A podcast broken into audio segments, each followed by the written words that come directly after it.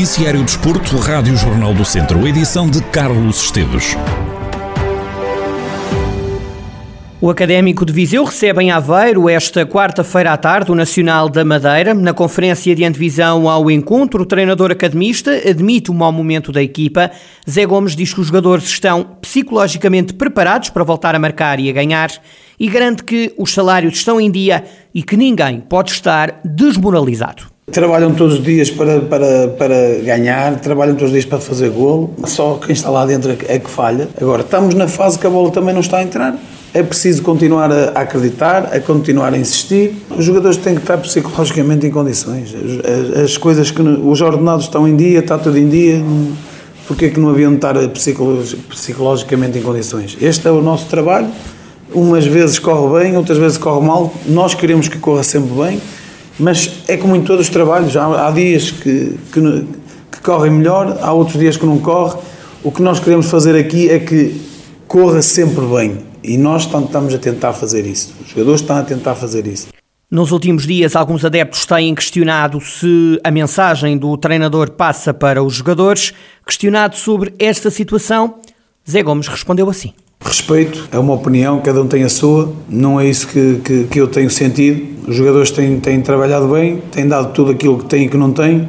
A única situação aqui é normal as pessoas estarem insatisfeitas e tristes, como em todo lado. Nós também estamos, porque nós também queremos dar essas alegrias e queremos ganhar jogos. E é como eu digo, é pensar já neste jogo, que é importante para nós e tentar conquistar os três pontos, que esse é o nosso primeiro objetivo, e voltar às vitórias. Na conferência de imprensa em televisão ao jogo nacional, o treinador do Académico voltou a referir que, apesar de todas as condicionantes, como o facto de não jogar no Fontelo, os vizinhanços querem garantir a manutenção o mais rapidamente possível. O ideal seríamos ter um terreno espetacular, jogarmos no Fontelo, era o ideal. Não temos, não temos, é o que temos, é isto. Eh, nós aceitamos estas condições também, agora resta-nos é ganhar jogos e ponto final. É ganhar jogos e conseguir os objetivos que a administração quer neste primeiro momento que é garantir a manutenção o mais rápido possível. Do lado nacional, o treinador Rui Borges também já fez a antevisão ao jogo. O antigo treinador do Académico diz-se grato ao clube viziense e acredita que vai ter um adversário pela frente que vai querer entrar forte no jogo. Não ganhar cinco jogos, conheço alguns, alguns jogadores, é uma casa que me diz muito, é uma casa que sou grato e irei sempre ser grato porque me deu a oportunidade de trabalhar em campeonatos profissionais tenho muitos amigos, alguns jogadores que fizeram parte daquilo que era o, nosso, o meu plantel e conheço pelo caráter. E tem um caráter enorme, uma capacidade de trabalho enorme, mesmo perante às vezes os resultados menos positivos. Acredito que estarão viver na máxima força, com vontade de voltar aos, aos resultados positivos e nós temos que estar preparados para isso. Acredito que queiram entrar fortes, Rui Borges, antigo treinador do Académico de Viseu, atual técnico do Nacional da Madeira, na antevisão ao jogo entre os dois clubes, que vai acontecer esta quarta-feira a partir das três e meia da tarde em Aveiro, casa emprestada do Académico de Viseu. Em Vila do Conde, que o Tondela vai procurar continuar a alimentar o sonho da Taça de Portugal. Os beirões deslocam-se ao terreno do Rio Ave, no jogo dos quartos de final da prova rainha do futebol português. Para Roger Almeida, comentador Rádio Jornal do Centro, o Tondela acaba por ser feliz no sorteio? Na minha opinião, é um sorteio positivo. Positivo eh, porque eh, apanha um adversário de, uma segunda liga, portanto, uma divisão abaixo, logo aqui à partida, na teoria, portanto, é um adversário eh, ao alcance de, de, de Otondela. Na minha opinião, também não há jogos fáceis, como é evidente, estamos nos quartos de final da taça, mas para a forma de jogar Tondela, claro que existem adversários, se calhar, mais, ou na teoria, mais acessíveis.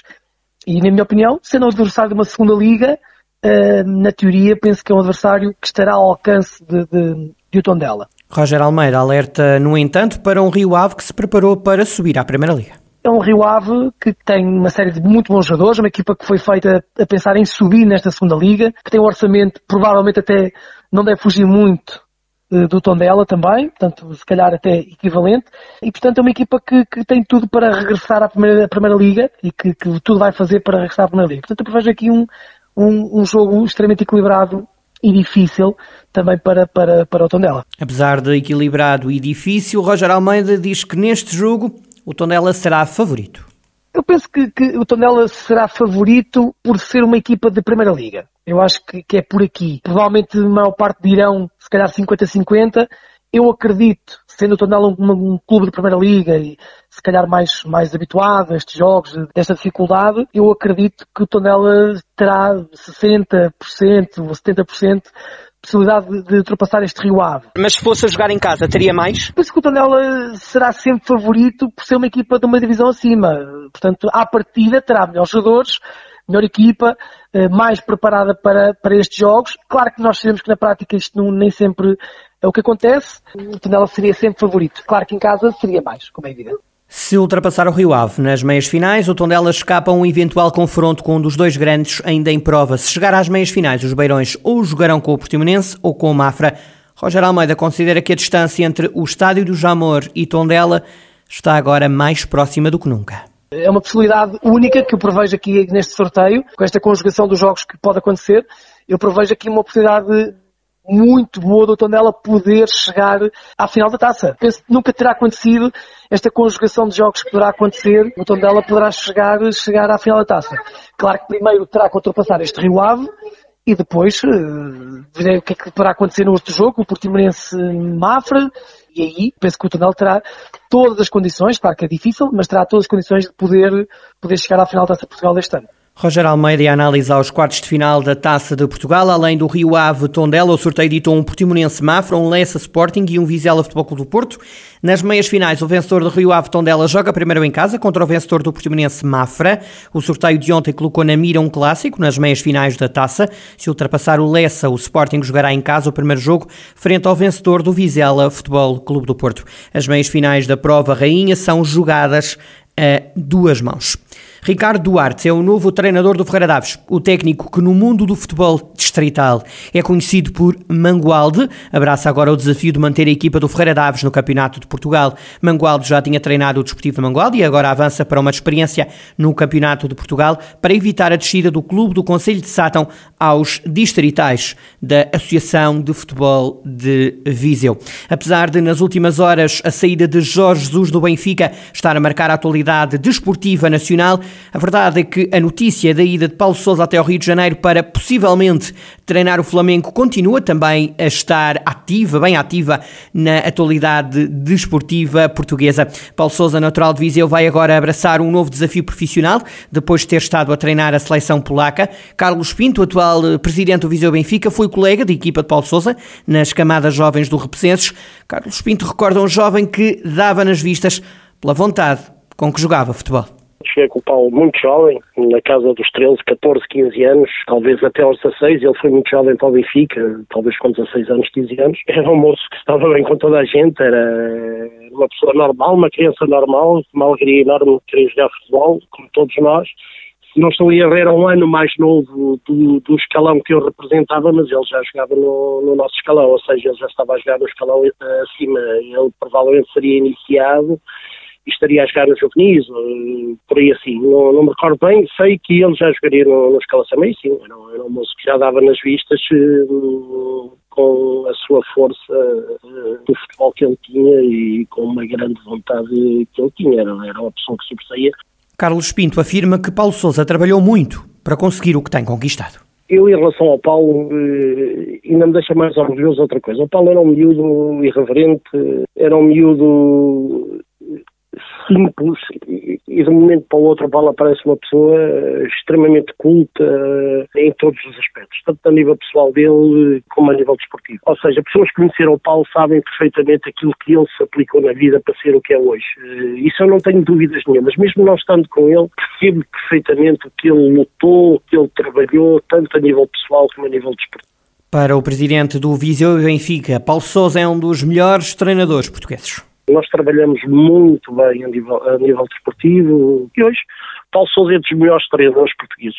Também não tenho dúvida nenhuma disso. Uh, tem feito trabalhos fantásticos, tem subido a pulso, ele tem começado de baixo e tem conquistado o seu espaço, já está numa seleção da Polónia, por isso eu não tenho dúvidas nenhumas que ele vai ter sucesso se caso se veja a, a concretizar a ida para o Flamengo. É um, é um, treinador extremamente estudioso, um treinador extremamente aplicado e não tenho dúvidas que ele irá preparar esta, isto da melhor maneira para esta fase da carreira dele, para não deixar fugir mais uma oportunidade que lhe está a surgir na vida. Sem falar com Paulo Sousa há alguns anos, por contrariedades da vida e distâncias que a vida também proporciona, Carlos Pinto admite seguir com muita atenção a carreira do agora treinador de futebol. O antigo colega de equipa diz-se orgulhoso do percurso de Paulo Sousa.